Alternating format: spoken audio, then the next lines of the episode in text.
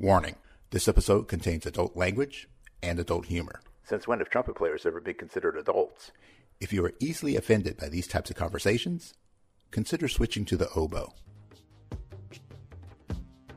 Welcome to the Trumpet Gurus Hang podcast. I'm your host, Jose Johnson. My guest for this inaugural episode is the man, the myth, the legend, Mr. Wayne Bergeron. Wayne is currently one of the most sought after musicians in the world. As a session musician, he's appeared on more recordings and soundtracks than I can even count. Wayne is also an in demand soloist and clinician, and a damn funny guy. When Wayne is out on the road, he's sure to be at the center of every great hang, but this hang is coming directly to you. So pour yourself a big glass, pull up a chair, and let the hang begin.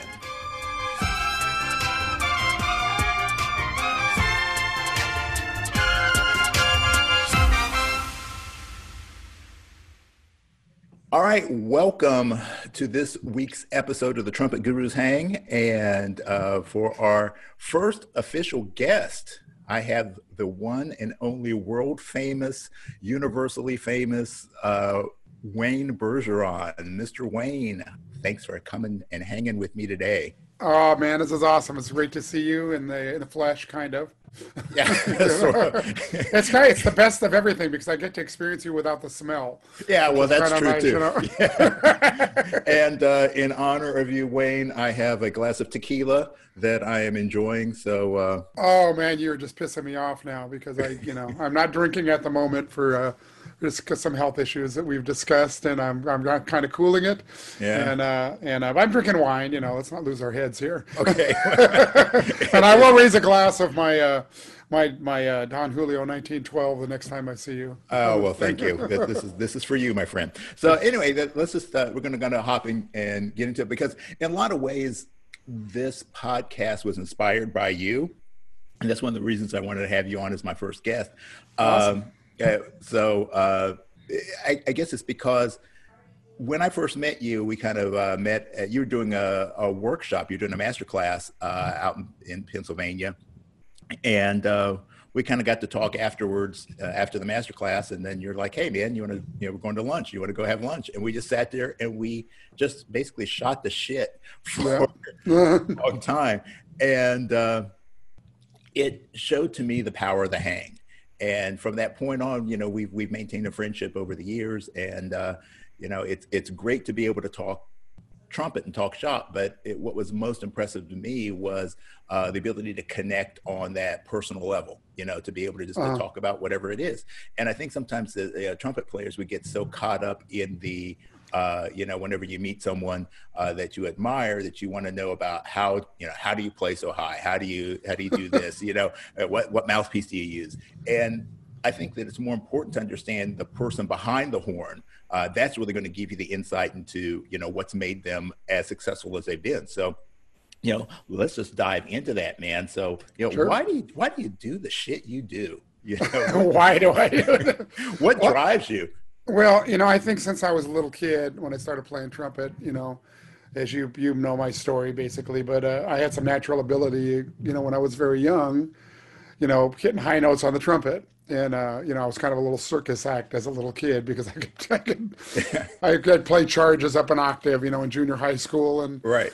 and all that stuff. And uh, and and my friends were kind of mesmerized by that and trying to do it. And I, I'm sure it sounded like a somebody putting a cat in a blender, but but but I had this little thing, and it, it's what kept me interested in playing because I got attention for it. I was never very good at anything. I was a very uncoordinated kid. I was a geeky little kid, and and uh, you know I was just you know a little. Uh, insecure in myself in a lot of ways so this gave me confidence it's the one thing that gave me confidence and uh, that's why I still play today. And if I wouldn't have had that ability, I mean, I started on the French horn, like, as you know, I did not have this ability, you know. So, so I think that's what keeps me going. And as I look back over the years and uh, think about how I came up the ranks, because people ask me these questions all the time, you know. So, and I have a pretty good track of of how I progressed through high school and the goods and the bads and the bad habits I developed from being a natural player. Yeah. You know, if you don't have the proper guidance, I mean, it's really like, you know, you're a martial arts expert as well, you know, besides being a great trumpet player. So the proper guidance and all this stuff, you know, I'm sure there's there's martial arts people that have some natural ability at this Yeah. and, get, and get certain things very quick, like uh, whether it's a kick or something, and they're really good at that. But then their form and everything else is messed up, so it it it makes other things. They develop bad habits, and it makes Right. other things difficult to accomplish. That's me in a nutshell. So I'm 62 years old now, and I'm still undoing bad habits. I've gotten a lot better at it I can look back, you know. Uh, I can look back at when I was 30. You figure I'm 62, so when I was 30, I should have been a much stronger player than I am at 62. Let's face it, you know. Mm-hmm. But we've gotten pretty smart. Uh, we've learned a lot about trumpet playing over the, the last 40 years, you know, Yeah. from what our predecessors, you know, and even, you know, the turn of the century, you know, when we think about looking at the Clarke book and all these books, these were all written in the early 1900s, you know, or the late 1800s. And we're still looking at that formula, and which is great. There's a great foundation of stuff there. We've learned a lot since then, and players have gotten smarter, and we've picked up on that and added things from great gurus and teachers that have come along since then, like Bobby Shew and different people like that that have that have showed us a new way. Yeah. You know, just like in martial arts, there's a new way. You know. Yeah. And uh, uh, so I like to think I'm a much smarter player now, and uh, and I can look back and I, t- I can tell you one thing: a 62 year old Wayne Bergeron can kick a 30 30 year old Wayne Bergeron's ass all over the stage. I mean, strength wise, endurance. Uh, I, mean, I, I think I'm a much better trumpet player as well musically, but I'm just talking about the physical part of it. And so that didn't used to be the case. If you would have, we'd been having this conversation 40 years ago, my chops would probably be shot Uh huh. You know, and I'd be go, okay, Right. well, I can't play lead anymore. You know, it, it, you know, lead trumpet players that do what we have to do now, we're burning out. And even strong lead trumpet players, like in Las Vegas when they had the production shows and thing, all these great lead trumpet players that came from there and were playing these shows because they were so demanding, ended up having all kinds of chop problems. Not all of them, but many of them. And they would come to Los Angeles and they'd study with Uan Rasey or whoever, like to get fixed Right. you know, because you know they were doing everything they've been taught, and they, you know, there was not enough recovery time. So, like sports or anything else, that recovery time is, if it's not there, you have to figure out a way to survive the next day without that recovery time. Yeah. And, uh. I think it's really important, and I think that's the. If I've learned any great lessons over the years, it was to be a smarter player and a more efficient player. Yeah, yeah, I think that's the big thing, and it's it, I think it goes across the board that um, you know so many things that we do, whether it's music, martial arts, yeah, whatever it is, um, so many of the paradigms or things that were set up centuries ago, and we accept that as being gospel, Right. And and it's important because it, yeah, it lays a foundation. But as we begin to understand more about uh, physiology, obviously, you understand more about uh, the neuropsych side of things. You know how the brain actually functions. Um, how to get peak performance. Uh, you know, we can get by in our youth by just muscling through and using sheer talent, but uh, there comes a point where that tipping point where what you had starts to decline naturally. So it's your ability to become more efficient, more uh, focused, uh, to feel that that, for lack of a better word, you know, the mind-body connection, uh, where where you're you're you're approaching things more uh, from a, a mental perspective than just you know let's push some air through the horn and pray to god it comes out Well, there's a lot of, and a lot of that is, uh, you know, even what we read in, in brass literature, you know, they talk about air so much. They put so much emphasis on air. And, uh, you know, and take a big breath, and you know, there's lung developers, and there's all these things, and and you know, I'm not saying they don't have any relevance because, uh, you know, let's say uh, if you've got a bigger tank of gas, you're liable, uh, likely to be more efficient, you know. But that being said, knock my headphones off. How much air can we put through this little hole? yeah I mean, really, you know, it's not a tuba exactly. right No, so there's a lot of resistance we're pushing against.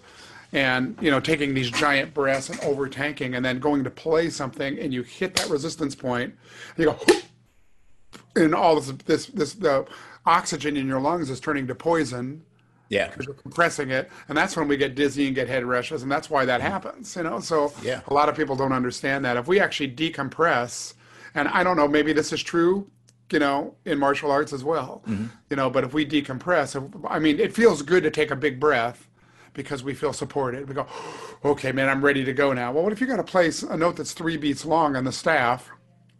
you've created tension. You go, Right.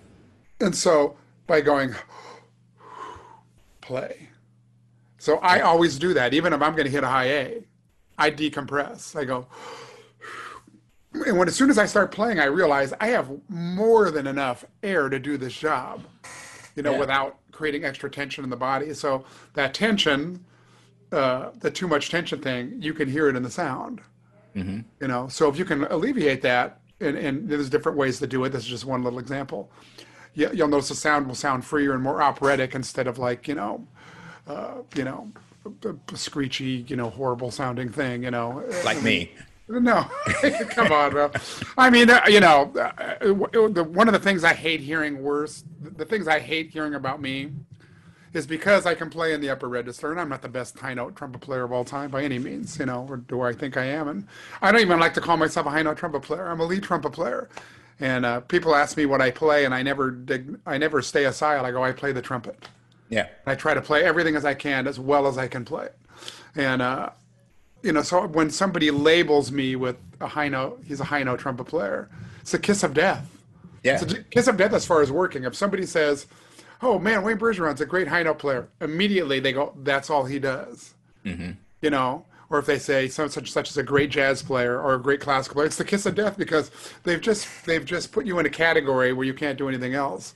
Yeah. And and let's face it, I mean, I know many classical trumpet players that I work with here in town that are great, but they cross over like I cross over into their yard, you know. And we, we have to do that to to uh, be effective musicians on a recording session, and and uh, you know I've been in situations where it's strictly classical players and and on the wrong kind of music, and it's kind of like a movie with bad casting. Yeah. It's like putting Jerry Lewis in a love scene.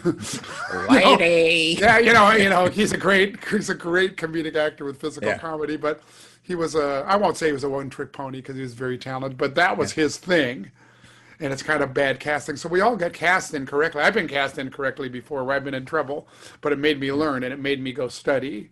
You know, through my failures. When we have failure, we learn Oh yeah. if we, if we don't address it, if we just go, oh yeah, well, you know, if you think you nailed it, I, I'm very aware of when it's not happening for me, and I know my strengths and my weaknesses very well, better than anybody.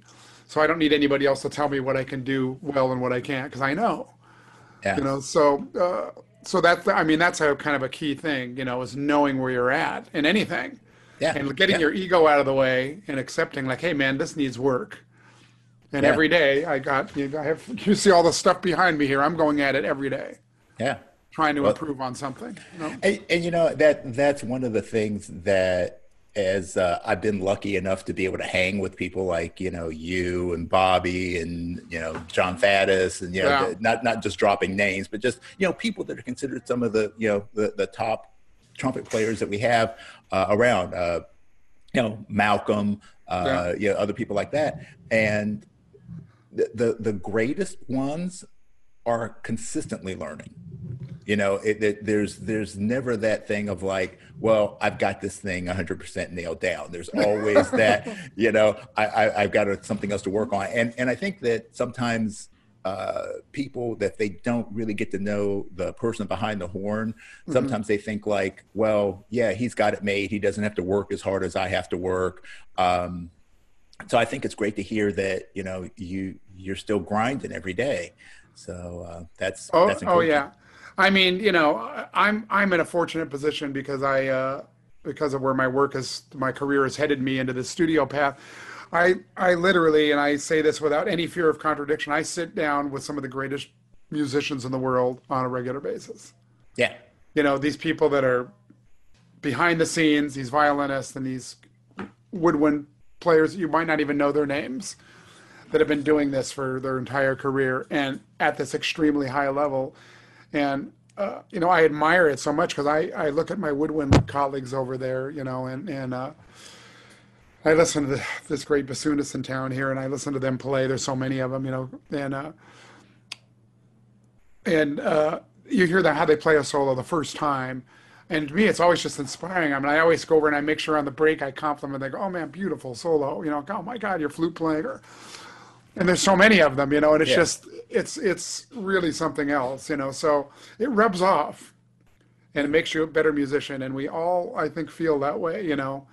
And uh, and my trumpet colleagues, you know, that I get to sit next to are are the younger ones and the older ones. Even though I'm kind of becoming the older one now, Yeah. because I look around now, and I used to always be the young person in the brass section. Yeah. You know, when I first started on these dates, I was the young person, and they were going, "Who's this guy? You know, why is he here?"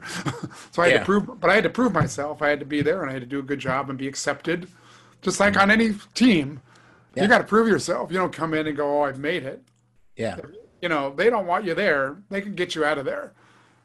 Well, you know, and that that's a really good question, uh, and I think it's something that that people don't take into account. I just remember from a very young age being, you know, told, you know, your your chops, your chops might get you the gig, but you know, it's it's everything else that's going to keep it for you. So, you know, I know there are a lot of super talented guys out there in LA, but you know, not saying that you're not a talented guy, but what do you think separates you from some of the other other players that, that's given you the longevity in your career? I think it's my good hair. Well, uh, it's that. I, I think they're jealous. I know I am. you know, I got my shortcomings, but I got pretty good hair still. I don't dye my hair, just so you know. My hair is wet right now because I took a took a shower, so I kind of look. I've got this real cream look right now, but but uh, it's kind of funny, you know, because I'm 62 and I should have some gray hair, and it's weird that I don't. My dad had very little gray hair at 90, and so did my mom, and they both had all their hair. So I, I know this is this is talk is not about hair, but I just I just figured I. I yeah, but you know I I. I have I have my shortcomings. I have good hair. we'll just leave it at that. Um, so I'm sorry. Where, what was the question again? We No, were- it's just like uh, what what are like for you. I I know one of- one of the things that everybody always says about you know about you is like, yeah, Wayne is such a nice guy. Wayne's such a you know great guy. He's a fun guy. Um, and so I know your personality has a lot to do with uh, your your ability to fit in with the situation. Um, you know, not having the huge ego of, you know, you, you know, I've always got to be the lead player. I know you, you know, you do sessions where you're, you know, playing the third part or, you know, whatever. Um, so, you know, for you, I mean, what would you think is kind of like that defining thing besides your playing that keeps you in the forefront of people's minds when they're, when they're looking for a trumpet player?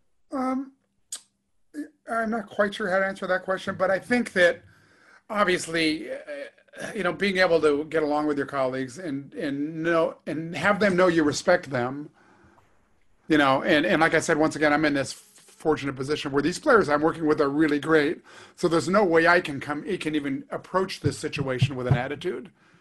It's like that's that, that would be just ridiculous because I come into these situations, you know, getting to first times I played with uh, on my wall on my you can't see, but on my wall over here I have like some pictures and some different things, and there's a picture over here in the corner that I'm very proud of, and it's me standing between Jerry Hay and Gary Grant, and it's from a Pussycat Dolls record, and I played first trumpet. It was the first time I played first trumpet for Jerry Hay. And if you think I'm going to come into that situation like I'm all that, Yeah.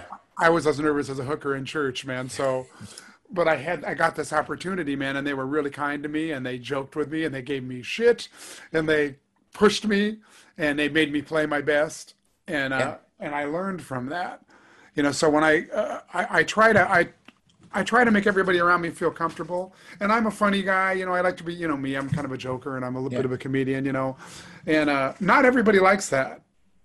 You know, I'm a prankster. So on the session, some of my colleagues are a little more serious than I am and a little more nervous about their even very established ones and I'll Yeah. their names will remain nameless but a couple of them are retired now but some of them were just very you know not that they weren't funny didn't have senses of humor but when they were on the job they were so nervous about us getting in trouble isn't even as established as they were where I like to keep things light and and not have that uptight environment because it's already uptight when you walk into a scoring session for a big movie you know, with somebody like like John Williams, let's say, Yeah. you know, it's a Yeah. very serious thing. And he's mm-hmm. a very nice guy and he's very easygoing, but it's a very serious thing. When it hits 10 o'clock, that room is silent. It is silent. Okay. Phones are off. If a phone goes off, you're liable to get fired. It's uptight. Anything with the playing that's weird or anything, if somebody misses a note a couple of times, a contractor's liable to stand up from the desk and stare back at the brass section, like what's going on back there. It's an uptight situation, Yeah. and it shouldn't be because music is not supposed to be uptight. Now, I know we got a job to do here, but by things being a little looser, you know the players are actually going to play better. It's like a, it's like there's two different kinds of conductors, and and uh, I'll use one name in the positive light, then I'll use maybe many others for the negative. Okay. I've recently got to work with uh, with Gustavo Dudamel.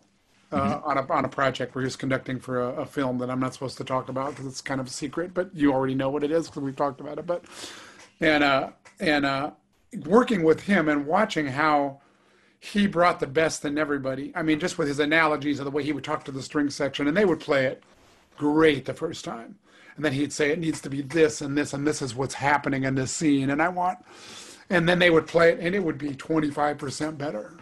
And he did it with the brass section and with everybody, Right. as opposed to another conductor that can get that same result by screaming and hollering and looking at you like, you, you know, they're going to get a result that's going to be a much more nervous result, but you're going to play better Yeah. because you know so but it's it's you know it's going to take years off your life so this the pressure of the studio thing varies from contractor to contractor from composer to composer so when i'm in the situation with my colleagues that i work with on like if i'm playing first especially because i can i can control the vibe a little bit more if i'm playing first trumpet Right. so there's players I like to sit with more than others. And I don't mean that I don't like playing with any of them, but Yeah. vibe wise, Yeah. Yeah. where it's a little more relaxed and I feel more comfortable and I play better. Mm-hmm. You know, as opposed to supposed to feeling like somebody's gunning for me because I'm playing first trumpet and they feel like they should be playing first trumpet. And maybe that's true. you know, well, like I said, we're all kind of poorly cast sometimes, but we got to do the job. Right. We have to go in and we have to. They, "Hey, you've been hired to do this job. Go in and do it Yeah. if I don't feel like I can do it, if I come into a situation and the person next to me is going to be able to do this way, way better, I'm likely to go to the contractor and say, hey, I'm going to be splitting these parts with such and such, with Jon Lewis or or whoever, because a lot of this stuff is really geared to, you know, they're stronger at this than I am. and just we can just split the first trumpet money, or if you have it in your budget to pay us both principal pay, because we get more money for, for first trumpet. Uh-huh. And so be it, but I'll, I'll gladly split the money. So Yeah. I, I have no ego about that or anything. My my job and, and our job is to get this done the best way it can be done. So I think with that attitude and trying to be nice and trying to keep it light and trying not to get in trouble.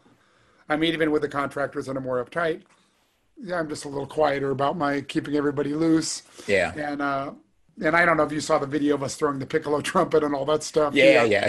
You know, and so that was all at the end of a recording session with a with a contractor that doesn't like those kind of things going on, but he was cracking up Yeah. he's a good guy, you know, actually. Yeah. But you know, time to do the job, man, he takes care of business, you know. So I understand I understand both sides of the the coin with that. So I think maybe a part of that's why uh, you know, composer, you know, we have our composers we work for and our contractors use us and they trust us. Yeah. There's a trust thing. That's why you see a lot of the same people. It's not that nobody else can play. You know, there's other great trumpet players that maybe haven't gotten their shot, or maybe they have gotten a shot and they stepped on their unit and and you're not back, or maybe they don't have these traits we're talking about that are, need, that are needed. It could be many things, uh, but I think that there's a trust thing that comes into play, and that's with anything you know your team you trust your team when new people come in onto the team it'd be like a basketball team rotating every game. There's all these great players on the bench but let's say oh no you five are going to start today.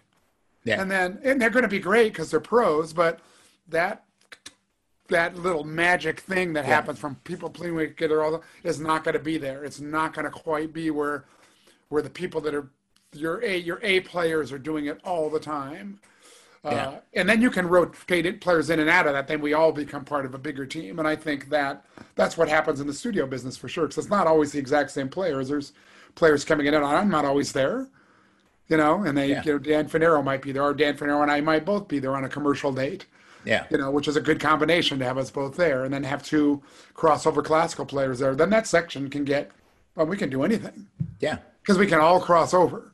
Even Yeah. on the, in the Incredibles too, it was like that. It was Mm-hmm. uh, it was Dan Fornero and I, and, and there was a couple of players that came in in out. Jon Lewis did a session, and Rob Schaer, young player here. That uh, I say young, and he's 38, but but uh, great player. There he was on a couple of the dates, but uh, it was generally the basic section was Dan and I, and then Marissa Benedict and Dave Washburn. And Dave Washburn plays with the LA Chamber Orchestra, and I worked at Disneyland with him. He's a marvelous player, one of the best piccolo trumpet players you will ever hear. He owns the Brandenburg. Everybody leases it from him. so, and I, and I say that half joking. Yeah. And Marissa Benedict is this beautiful sound and a very dear friend of mine. She teaches at the University of Minnesota now. She's moved actually, mm-hmm. plays in the Long Beach Symphony here. So, so we have these kind of four different players in, in many ways, but that section sounded really, really good. Yeah. You know, and those players, those classical players, cross over into my yard, and I can cross over into the yard. I played some of the the classical stuff. Dave played some of the classical stuff. You know, Marissa, I, there was a couple little Harmon, like little jazzy things. She can play. I had to play them. You know.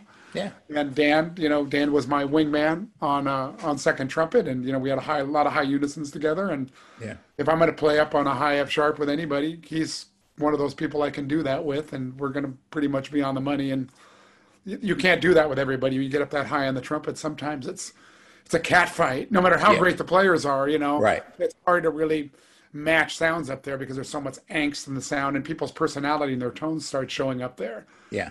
where Dan and I can go boom, man, and we can lock and load on a high F pretty That's pretty nice. darn good. You know, and it sounds Yeah. now you got us in stereo.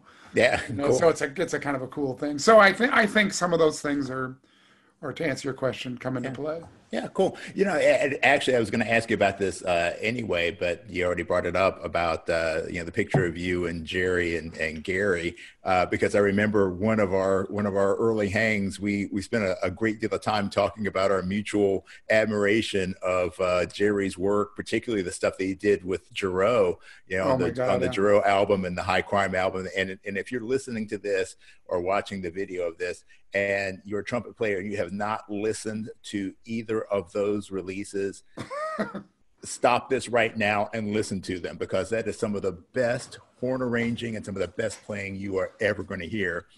I mean, commercial section. and those are the things you know that, that Jerry wrote that you know ended up getting a lot of fame and that were on you know there were hit songs. There's many other things, you know that that people Oh, yeah. aren't aware of. You know stuff with the brothers Johnson. Oh yeah, and from way back when, and a lot of the things that he did for Earth, Wind, and Fire, of course, you know. And Maurice Yeah. White loved Jerry Hay. When he Yeah. heard Jerry Hay, all of a sudden like, oh my God, you know. This is- this so between between uh, Tom Tom '84 and Yeah. Jerry, I mean, two of the greatest horn arrangers of all time for pop horns, in my opinion. You know, Yeah. great. You know, obviously James Pankow in Chicago and then Greg Adams, they wrote great stuff. But Yeah. Jerry Hay redefined pop horn writing from this time with Seawind. yeah, you listen to that stuff and hear how that well that works. That's never in the way of the vocal. Yeah. He has a way of being able to put something complicated in without it being in the way. And that's a art. There's just definitely an art to that. But there's a Paulinho Costa, Paulinho da Costa record.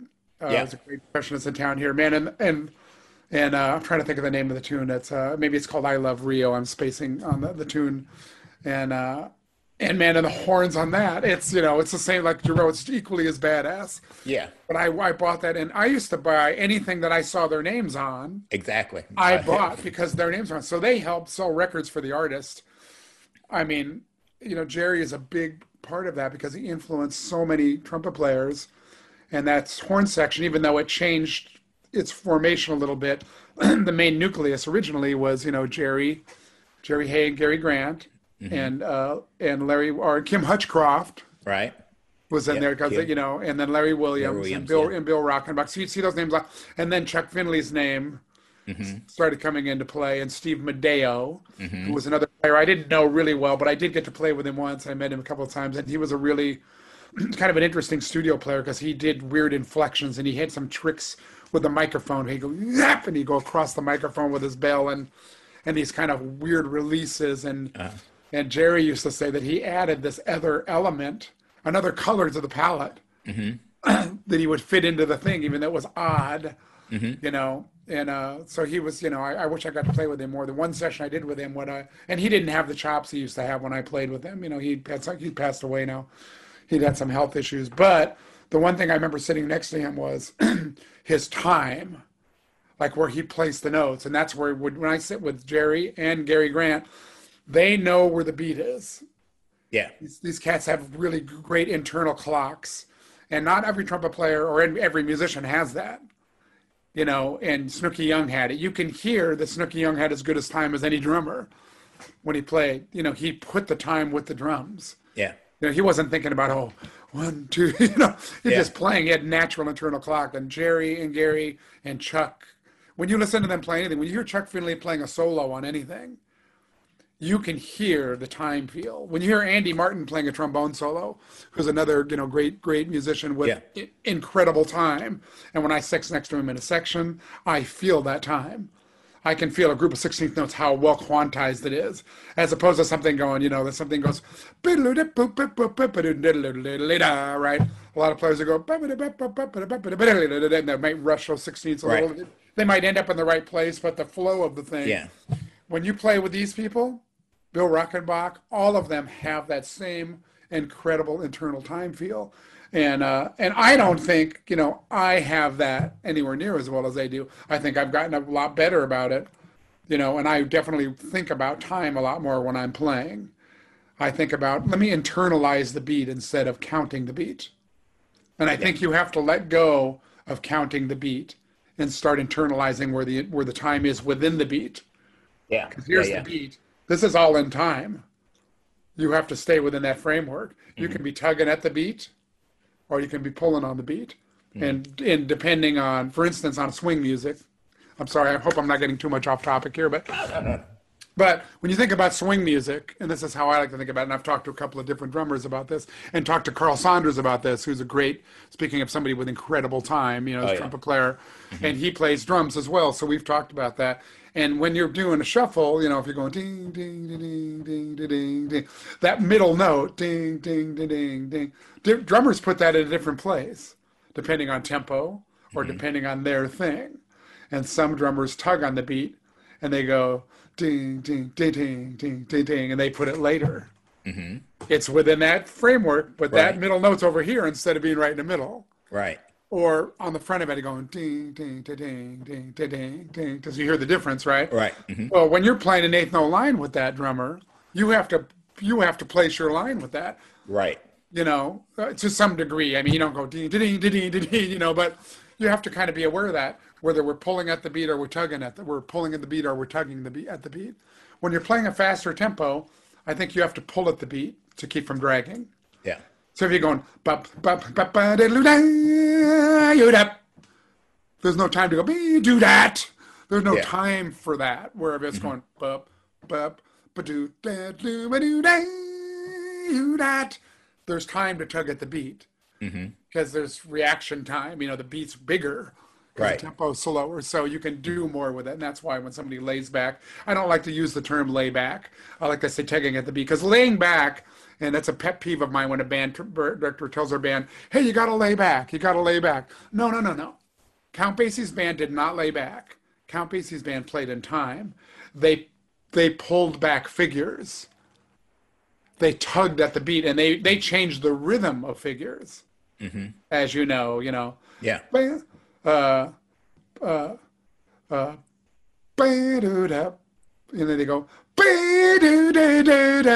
right? Yeah. You know, on that all of me chart. Well, it's written. That's how it's written. That's not laying back. That's changing the rhythm. You're, you're stretching, quantizing the beat. You're superimposing it. You know, three over four Right. is what they're doing. I mean, if you they didn't look at it technically, they just felt that one. I'm sure that all began one night where the, whoever was playing lead trumpet went "Be-do-da-do-da," and laid it back a little bit.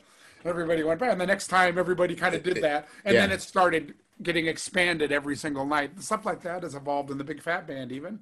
Right. And the figures have like gotten to where we're doing like what Count Basie's band did, you know, um, which is hard for a bunch of white boys, but but uh, but but doing that. So I don't like to use the term layback. I, I the the time is time, and the tempo is the tempo, and laying back is the wrong term. Mm-hmm. I mean, it really is, and that should be sh- struck from the vocabulary of band directors.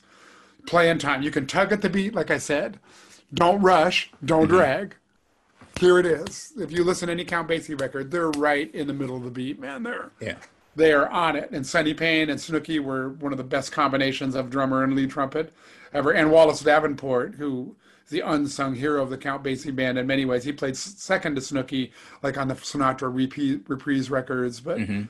I mean, he played on Sinatra at the Sands, and, and people that haven't actually looked at the liner notes think that's Snooky a lot of times, and it's not.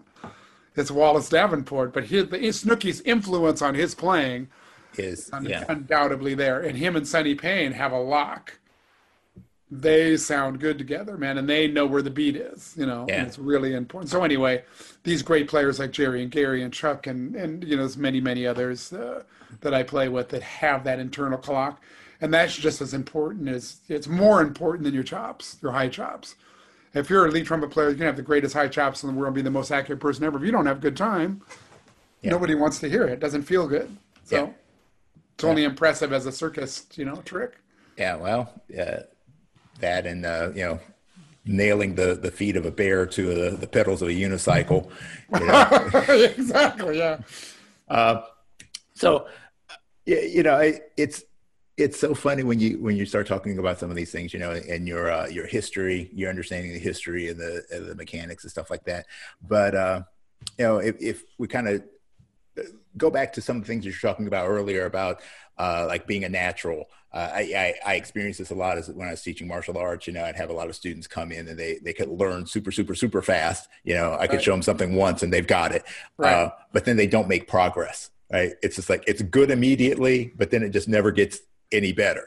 Um, and I, I remember a few years ago you were uh, you were dealing with some some chop issues. Um, and I, I remember having a conversation about you where you were kind of you know talking about you're trying to re- figure stuff out because you're you're dealing with this uncharted territory because you never had to deal with something like that before. So you're kind of at a loss uh, for for what to do uh, to to get through that. So uh, and what what's the biggest lesson that you learned from from those trials When you need mealtime inspiration, it's worth shopping Kroger, where you'll find over 30,000 mouthwatering choices that excite your inner foodie. And no matter what tasty choice you make, you'll enjoy our everyday low prices, plus extra ways to save, like digital coupons worth over $600 each week. You can also save up to $1 off per gallon at the pump with fuel points. More savings and more inspiring flavors make shopping Kroger worth it every time. Kroger, fresh for everyone. Fuel restrictions apply.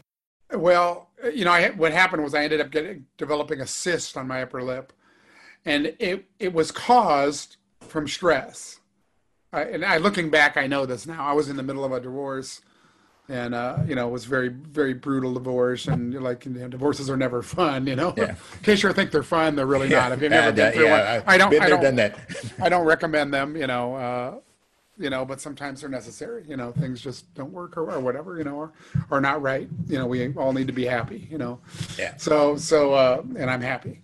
So, uh, but I was going through a lot of stress and I went through a very rapid weight loss and I was living in a, I was out of my house and I was living uh, at a friend's apartment. I lived with my friend Andy Martin for a little bit uh, in his place.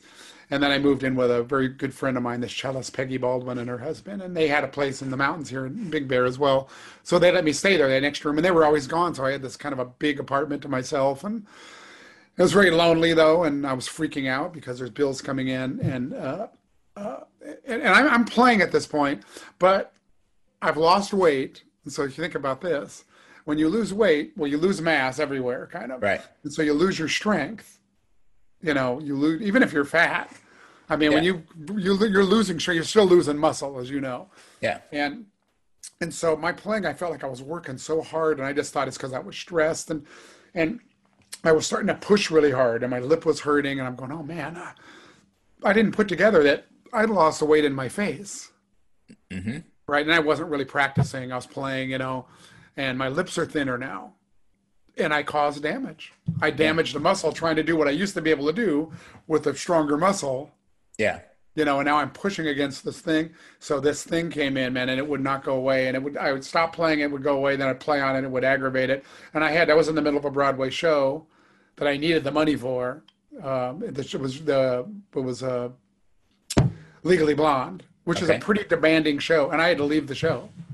uh, And then I took some time off. Then I had some guest artist things, and I would I would rest. So I couldn't practice. I'd have to let the thing go away, and then I go do a guest artist thing, out of shape, and beat my chops up, and this thing would flare up again. It got to the point where I couldn't play. I mean, where where a doctor told me you have to stop playing. You're going to do permanent damage.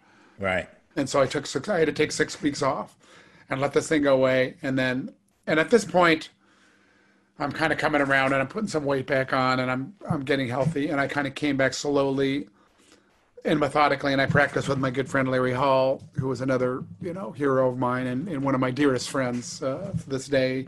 Larry's now retired.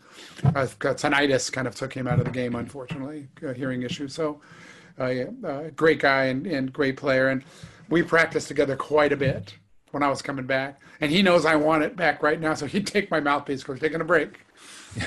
you know, and we go Yeah. get coffee or whatever, have a glass of wine. Then we come back, and he was making me play this Clarke study as soft as I could play, very slowly going, "Pa, da, da, da, da, da, da," just soft as whisper soft as we could play. Mm-hmm. And we'd go through some different things and some long tones, and we'd go through even some of it, the Bill Adam routine, but softly, you know, because we're trying to get this resonating area here, the re- our reed. I like to call this our reed, like an oboe reed. Right. Trying to get those reeds supple again, so it's a good reed.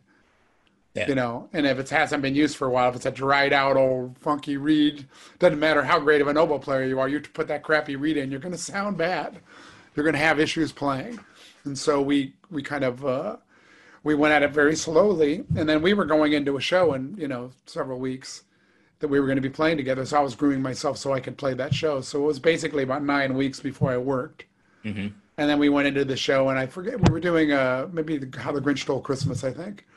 And uh, and I got to where I was, you know, I'm, I'm playing again. I'm getting some high Fs and some Gs out, and and doing pretty good, you know. And we did the show, and I split the book with Larry. Said, "You play the piccolo trumpet stuff. Let me play what I can play, and as we go, I'll take some stuff out of your book." And I've had the contractor split the money. I go, "Hey, Larry and I split the first trumpet money with us, you know, so we both made the same money."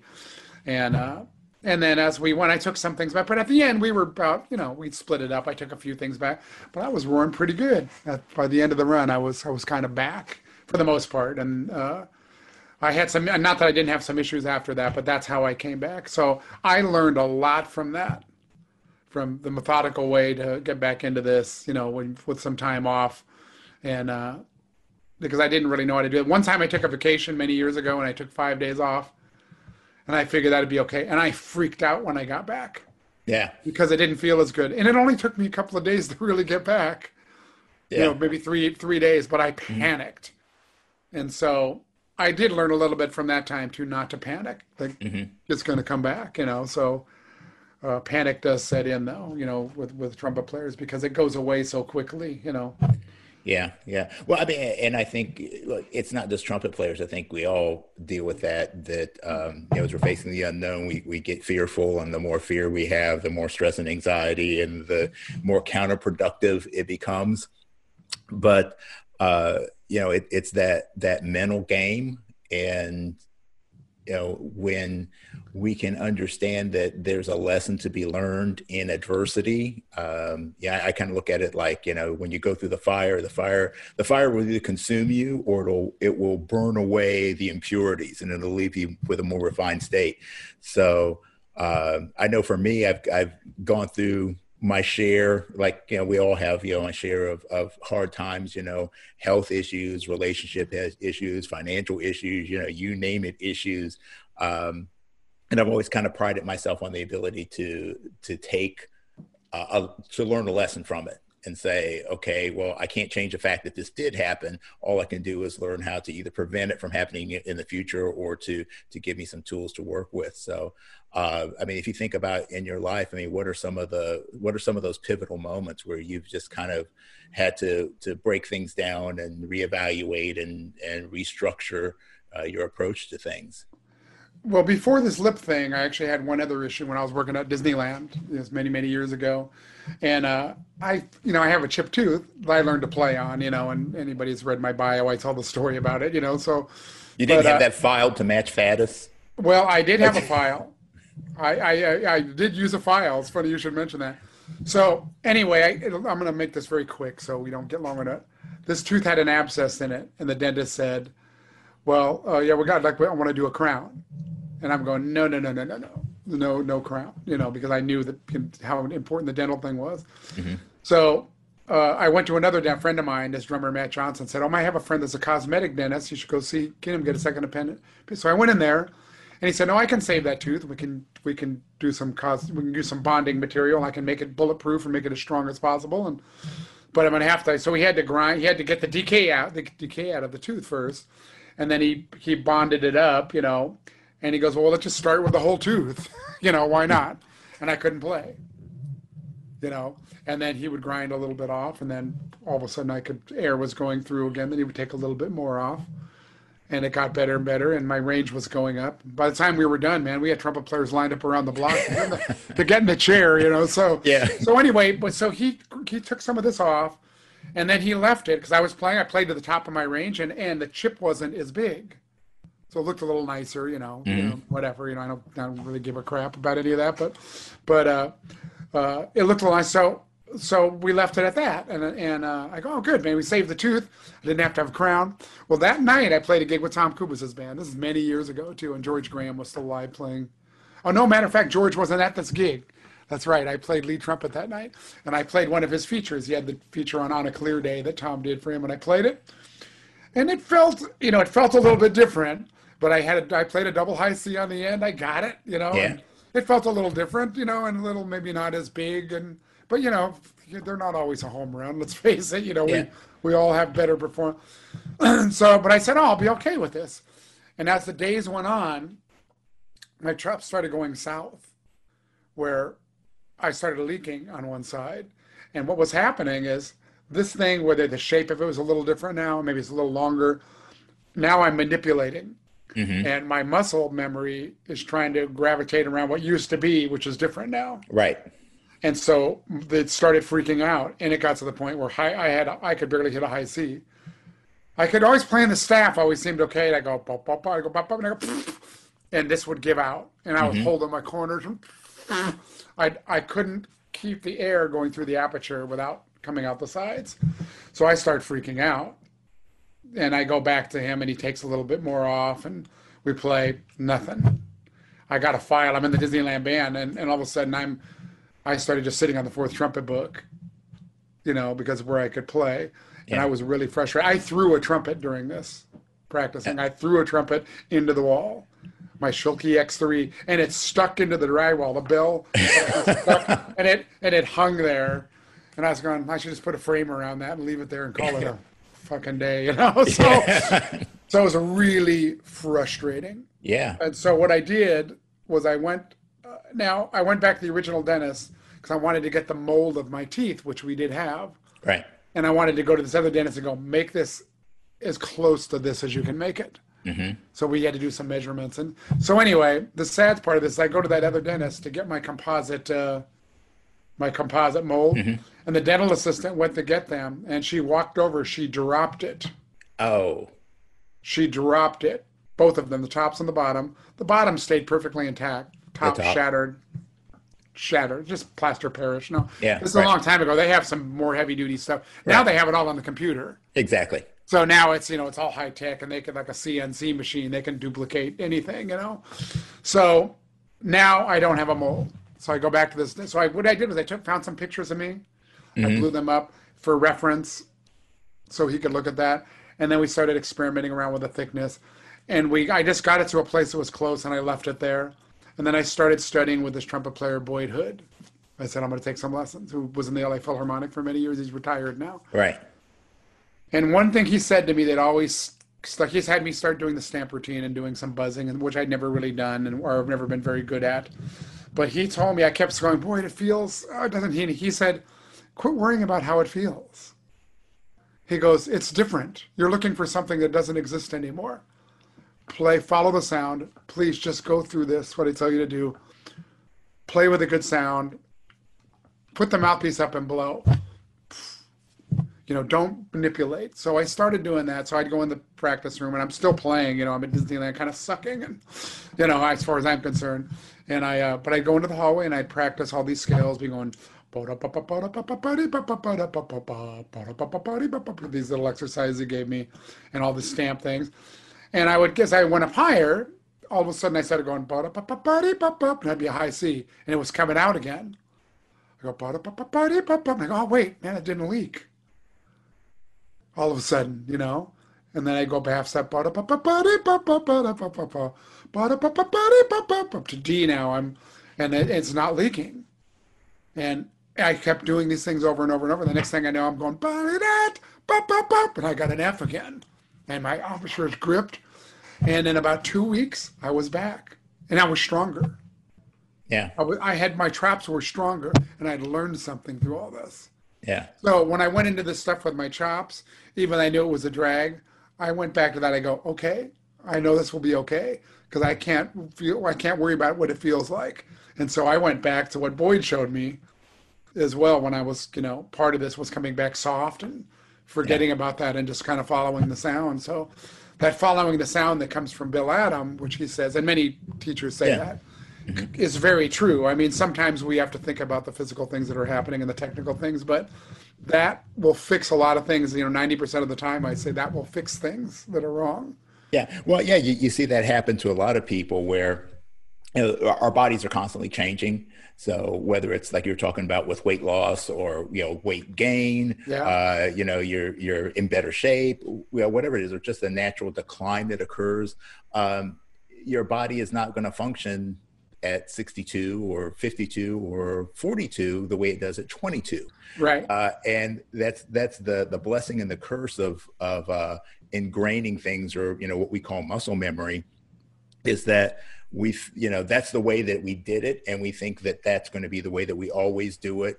But if we don't understand that if one aspect changes then everything kind of has to adjust in order to to filter that. But the one thing that can't change or shouldn't change is up here. If that stays consistent, if your your intention stays consistent, then your body will find a way to match your intention. That's very well put, man. Because it's a that life is a moving target.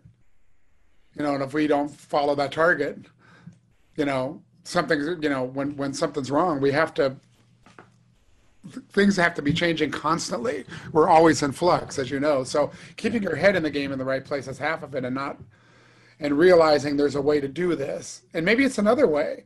You know, we have to think outside the box with everything, man. I don't I don't disregard anybody's information that I see about Trump playing online, even if it seems ridiculous.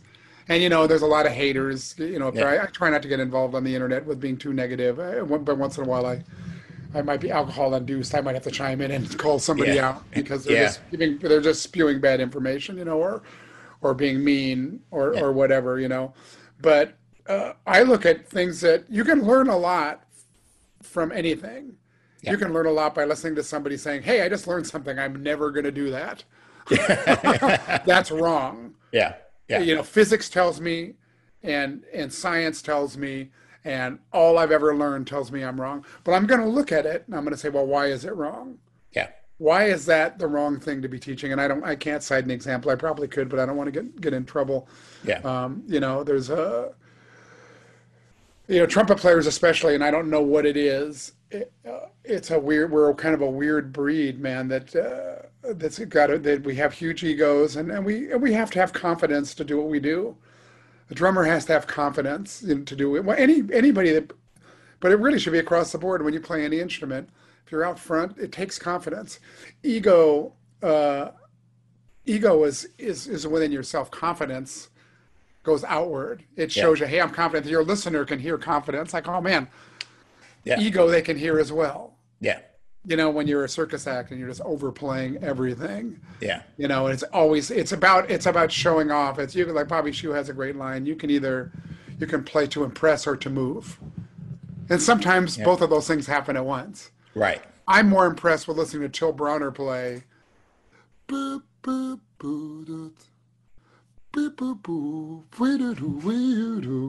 than i am with somebody you know playing a million notes and hitting you know, a triple high C.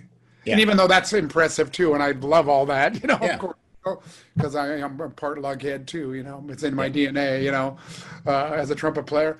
But I'm more impressed with that because that's actually harder to do, not physically harder. It's harder from the soul because your soul has to be in play. Right. And and let's face it, any monkey can do a, a lot of stuff that we hear you know, yeah. and do and do it well. And it, yeah. I'm not taking anything away from it. It's an important piece of the picture. Mm-hmm. But Jon Faddis can do really high, amazing fast, show offy, great stuff. He can also play a ballad that will make you cry and never leave the staff. Yeah. That's the that's the difference. Maynard Ferguson could do that too.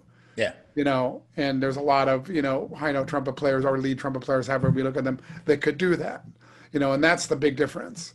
Yeah. You know, that they knew they had that. It's part of their DNA as well. And it's part of the foundation of their playing, which made the stuff they play up high better Yeah. because it drew me in more because I can hear the heart even in that, even if it's fast. There's still heart. There's confidence and it's showing off, but it's the heart is still there. And I think that that's a big part of it, man. And and I, I try to keep that in my playing.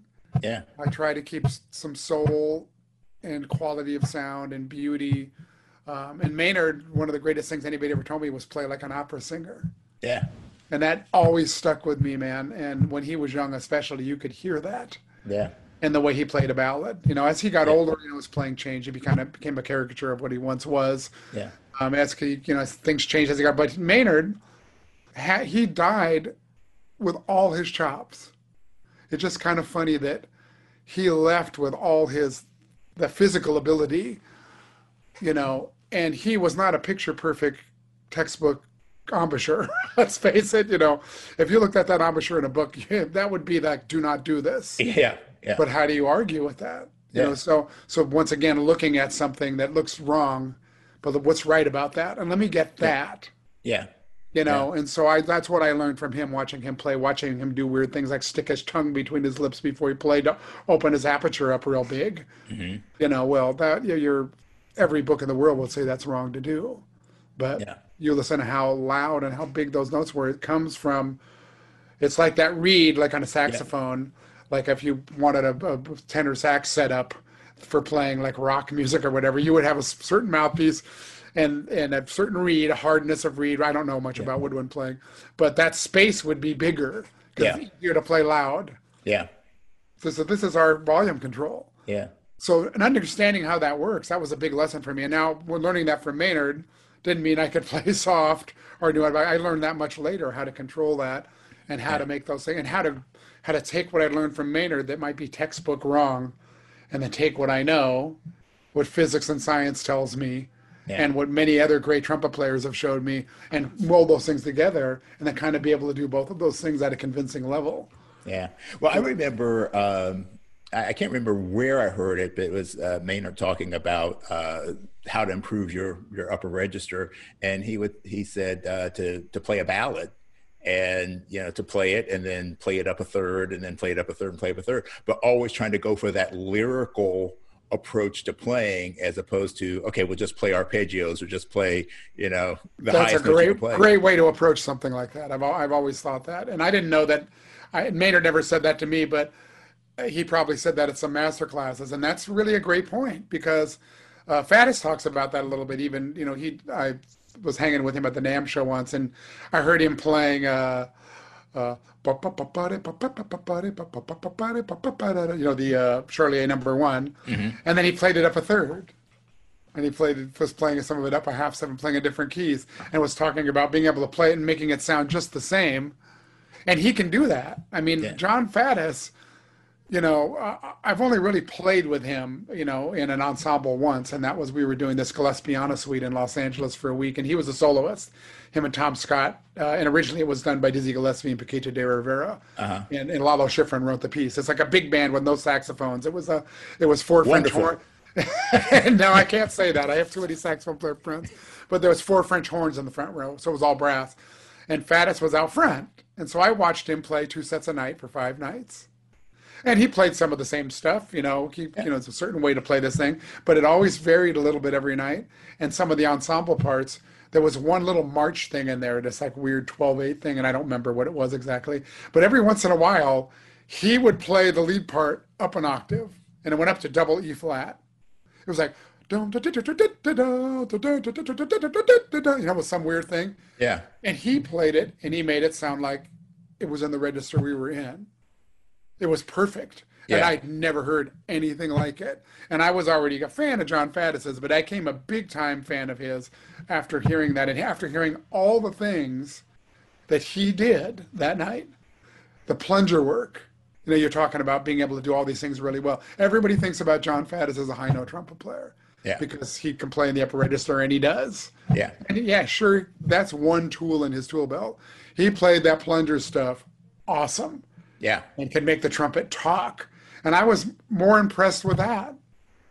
You know, I was like, man, everything this guy can do, man. It's just like, and uh, the efficiency, you know, the physical part of it, watching how easy he can do it, coming back to efficiency. You can't do that and not be efficient. You can't play the way he plays and not be efficient. I couldn't, I could never play that lick the way he played that.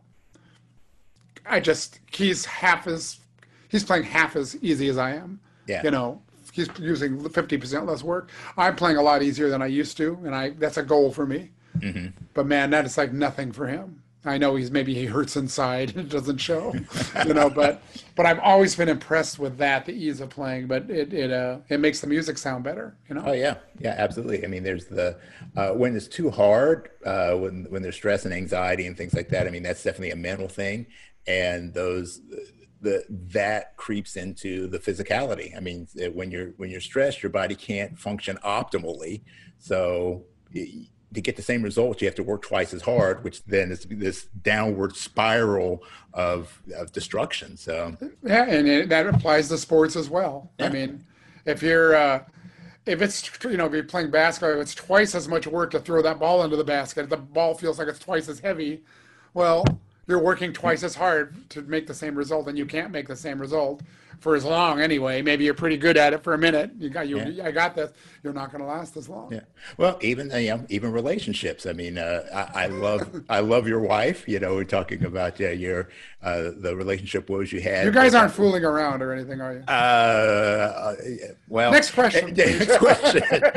Uh, no, I you know uh, I had such a great time hanging with you and Barb at uh, that ITG. That was just like one of the, the highlights of my life, just hanging out with you guys. But you know, it's that's I could see in that, and you know, staying in touch with you over the years, uh, there's an ease to a relationship. I mean, it's not saying that it doesn't take work to maintain a Yeah. good relationship; it does. But when you have to force it, you know, it, it doesn't work. So it's inter- it, it's interesting you, you say that because from that ITG, you know, for whatever reason, we all gravitated together. You and I, Mike Chikowitz, and Jeff Yeah. Houghton from Yamaha, and my Yeah. wife. Yeah. And there's a picture of us all crammed into a car going out to dinner. You know, you guys were in the Yeah. back seat and and piled in this little car, and uh, and we, you know, we hung and we drank wine and we had great food, and uh, we went out to eat with Avi from uh, Guard. yeah. That's right. That night, and we had we went to Arnie Morton's and we had this incredible dinner, and and it was just funny. But but that relationship, you know, uh, even though we'd met before, it kind of planted a the seed to roots that grew as a friendship with all of Yeah. you. Because it's funny that night because Jeff Houghton and I, I mean, we knew each other a little bit, Yeah. and we'd met before. We're very good friends, man. I call him and the personal things that I call and tell you about my life that I wouldn't tell this everybody. I tell him and Mike Chikowitz. I talked to him yesterday. We've remained great friends since then, and you and I have kept in touch and remained Yeah. friends. And so uh, Uh, that's not true with everybody I meet, and it doesn't mean I don't want to be friends with them. But for whatever reason, because of the situation, the connection, and we had such a good. Hey, let's hang tomorrow night Yeah. and that and those are that's how friendships are made you know and even though we don't see each other all the time frank greene and i Yeah. you know remain i met him when i was on maynard's band and he was on woody's band and we just had a connection we met in front of the edison hotel in new york city and and talked and kept in touch ever since then Yeah. and now he's one of my dearest friends Yeah, and like I said, that's that's really in many ways what is it's inspired this concept because not everybody gets a chance to hang, you know, and especially now, you know, with with all of this COVID stuff Yeah. going on, uh, that's the one thing that I miss the most is is just being able to hang with people and and just you know talk. yeah But, uh, yeah it's hard But we're going to do, we're going to wrap up with uh, something that I, I call uh, the speed studies. I don't know if you ever did the Nagel speed studies. i a little a little bit but it was too hard so i just Yeah, I don't exactly. need, I don't need this Yeah, so I mean, those are the finger, you know, the finger Yeah, no, yeah. and, and you just have no idea where it's going. And that's kind of the way this is. The rapid fire round is going to throw some questions out to you. Uh, quickest answers you can give me. Uh, Okay. You don't you don't know where it's going to end up. So let's just go ahead and start with this one. Uh, your biggest influence on your life that is not a trumpet player. Uh my father Good. Okay. Your favorite book. Uh, it's your book. Thank you, Wayne. I'm not. I you know I feel stupid because I'm not a. I'm not. A, I was never a big reader, even though I've read a few things. You know, so having a favorite book. Um, I, I'm just starting to dive into Michelle Obama's book right now, and I'm in the first quarter of it, and I'm like fascinated with it, and I'm enthralled with her life all of a sudden. So, uh, but yeah, I just got your book, and I have to say, just because I'm learning about meditation a little bit through, the, you know, the little bit that I've read uh, the first part of your book, and I'm actually doing that for the first time in my life, and Awesome. uh, and uh, you know, and right now I kind of need it. I have some some stuff going on in my life that's not good necessarily that I I don't think I'll share here, but uh, I- everything will be just fine. But it's helping me cope with those Yeah. things, and uh, so that's why I say it's my favorite book. Oh, awesome. Well, I'm glad that I can be of assistance in some small way. Um, what's the worst movie you've ever seen? um, Attack of the Killer Tomatoes. and it's also my favorite because of that. Yeah. okay. If you weren't a trumpet player, what would you want to do? Um, I would probably be uh, a machinist because that's what I did when I was younger. My father was a machinist, and I have some, I had some skills there. Maybe I'd be making mouthpieces or something like that. Who knows? But I think I'd be in some kind of construction or something mechanically uh, motivated that way. Okay. Uh, what's your favorite drink? Um, it's the drink that I've just invented, and it's called the Wayne Drop, and it's a simple syrup muddled with mint, um, Grey Goose vodka, uh, bubbly water that I make myself, my soda stream with fresh squeezed lemon from my garden. And the mint is from my garden as well, and make a very lemony concoction like that. Uh, you put ice in, you put your shot of vodka in, you pour uh, this lemony concoction in, and you top it with uh, with pomegranate juice and a and a lemon wedge. And it's a, like a it's a mojito kind of vibe, very refreshing drink. And we just made up a drink one night, so my wife calls it the Wayne Drop. So it's I do those a lot, and it's really quite good. I mean, I have to say, I might have to try that later on today. yeah, it's not a bad thing. All right, cool. All right. Tequila's my favorite. Uh, you know, uh, as far as hard liquors, I don't drink scotch, or I not that I don't, but I like tequila. And Dos Art and Dos Artes is my favorite new tequila. So I don't know if you know about that, but you should. I don't know. I will check them out for sure. Thanks I will show it to you. Yeah. Okay. All right, thanks for the head. That, I, no, please don't show it to me. Uh, um, you could have a dinner party and invite any three living people. Who would they be?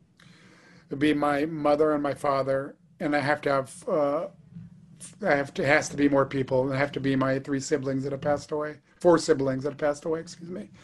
I've lost two brothers. Uh, I've lost my all three of my brothers, and my uh, and my one of my sisters. So there's only two of the six of us left. So uh, you have to make that a bigger party. Okay, bigger party just for you, Wayne. All right. Okay. Uh, lacquer plated or raw? Lacquer. Okay.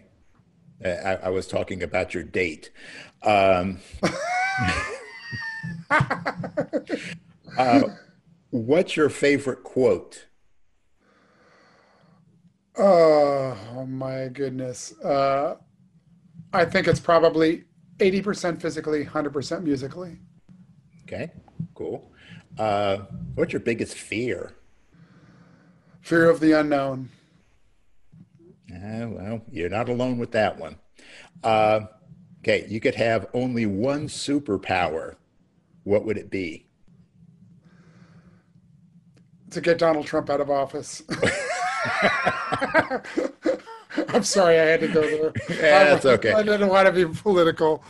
Um, no, I, I've had one superpower to be able to heal the sick. That's that's a good one. Um, okay, now we're gonna we're gonna go directly back into the the land of trumpet. Um, what aspect of trumpet playing do you think is the most underrated? Uh, style, Okay, because we just concentrate so much on the, uh, you know, the range and the physical thing. You know, what do you think is the most overrated? range. range. Yeah. And um, what advice would you give your younger self about music? I would give my, I would say, learn to play the piano, so you understand the big picture of music instead of being a one note. But we play one note at a time, so we're we're going down one lane of the highway. If you can see the whole highway, you can react to a lot of different things differently. So I think I wish I would have done that when I was young. Yeah. Okay. Cool. Um, what advice would you give your younger self about life? I would. Uh, I would have worked harder. I didn't work as hard as I should have when I was young. And I'm not just talking about trumpet. I'm talking about many things. You know, I didn't study as hard as I should have in school. As I got older, you realize the catch up you have to do to do the things we need to do in life. And uh, so it would definitely be, probably be more on the educational thing about focusing on really taking care of business. And I look at young people now that do that, like young high school players, and they're good students, and they're they go off to college, and they're good college students, and they practice their. I wish I would have taken that route. I almost wish I wouldn't have had the physical ability because it would have made me work harder. All right. Well, cool. Well, Wayne, thanks so much for spending time with me today. And I'm sure that uh, there's lots of uh, impact in here for, for a lot of people that are going to listen to this, a lot of young trumpet players, a lot of old trumpet players. Um, so you've always been one of my favorite people, not just my favorite players. And Aww. I just really uh, love being able to spend a little time with you. And I'm looking forward to spending more time in the real world after. Yeah, uh, man, I know. We'll have to do a. Re- we'll have to reunite at the Midwest Band and Orchestra Clinic uh, or, or, one of these events, you know, down the road, and uh, and you and I and Chickowitz and Jeff Houghton and and my wife and us all get together and go have a nice dinner and uh, and celebrate, you know, what's good in life, you know. You got that, and you know, any anytime that you get out here to the the East Coast, you know, you always uh, give me a shout, and I'm I'll be there. So anyway, Wayne, once again, thank you very much, my brother. And uh, if people want to find out what's going on in your life, what's the best way to to uh, keep track of you? Well, you can go to my website, uh, waynebergeron.com, and uh, and uh, you can see what I'm what I'm doing. You can see what I'm currently not doing because everything's been canceled. You know, all my gigs went away in one day. But I, I'm home. I work from home, and I have a recording studio here, and so I'm, I am keeping busy, and I am practicing, and I am teaching online a little bit and doing master classes. And uh, Jose, thanks for having me. It's been really fun uh, doing this, and uh, this is fun because it's not just a trumpet you know, we talked a lot about trumpet, but it's not just about the uh, technical aspect. I like talking about, you know, the uh, the spiritual part of all this, and uh, and I've learned a lot from you as well. So thank you for all the kind words, and thanks for being my friend, and uh, and I'm glad I met you that yeah. Day back way back when, and and uh, and you're a big part of my life. So thank you. Well, thanks, brother, and, and, best wishes in all things in your business, your music, and uh, your life. And please give Barb a, a, big hug and kiss for me. And I will uh, do that. We will catch up with you soon. So, everybody, thanks for spending time with us today, and you know, catch us on the next episode. So, peace and slide grease. We are out. Hey, thank you so much for hanging with us today. This podcast is all about creating connection through our mutual love for the trumpet life. I hope that you learned a few things about today's guest and had some laughs along the way. Don't forget to give us a review. We love those five star ratings. And please share this podcast with your friends. We want to see our hang grow for show. Have a suggestion for a future topic or a guest? Hit me up at the thetrumpetgurus at gmail.com. Our opening theme was written and performed by Lexi Signor, and all other music comes courtesy of The Greatest Funeral Ever. So, in the words of W.C. Handy, life is like a trumpet. If you don't put anything into it, you don't get anything out. So go out there and let your trumpet sound. And I'll see you at the next hang.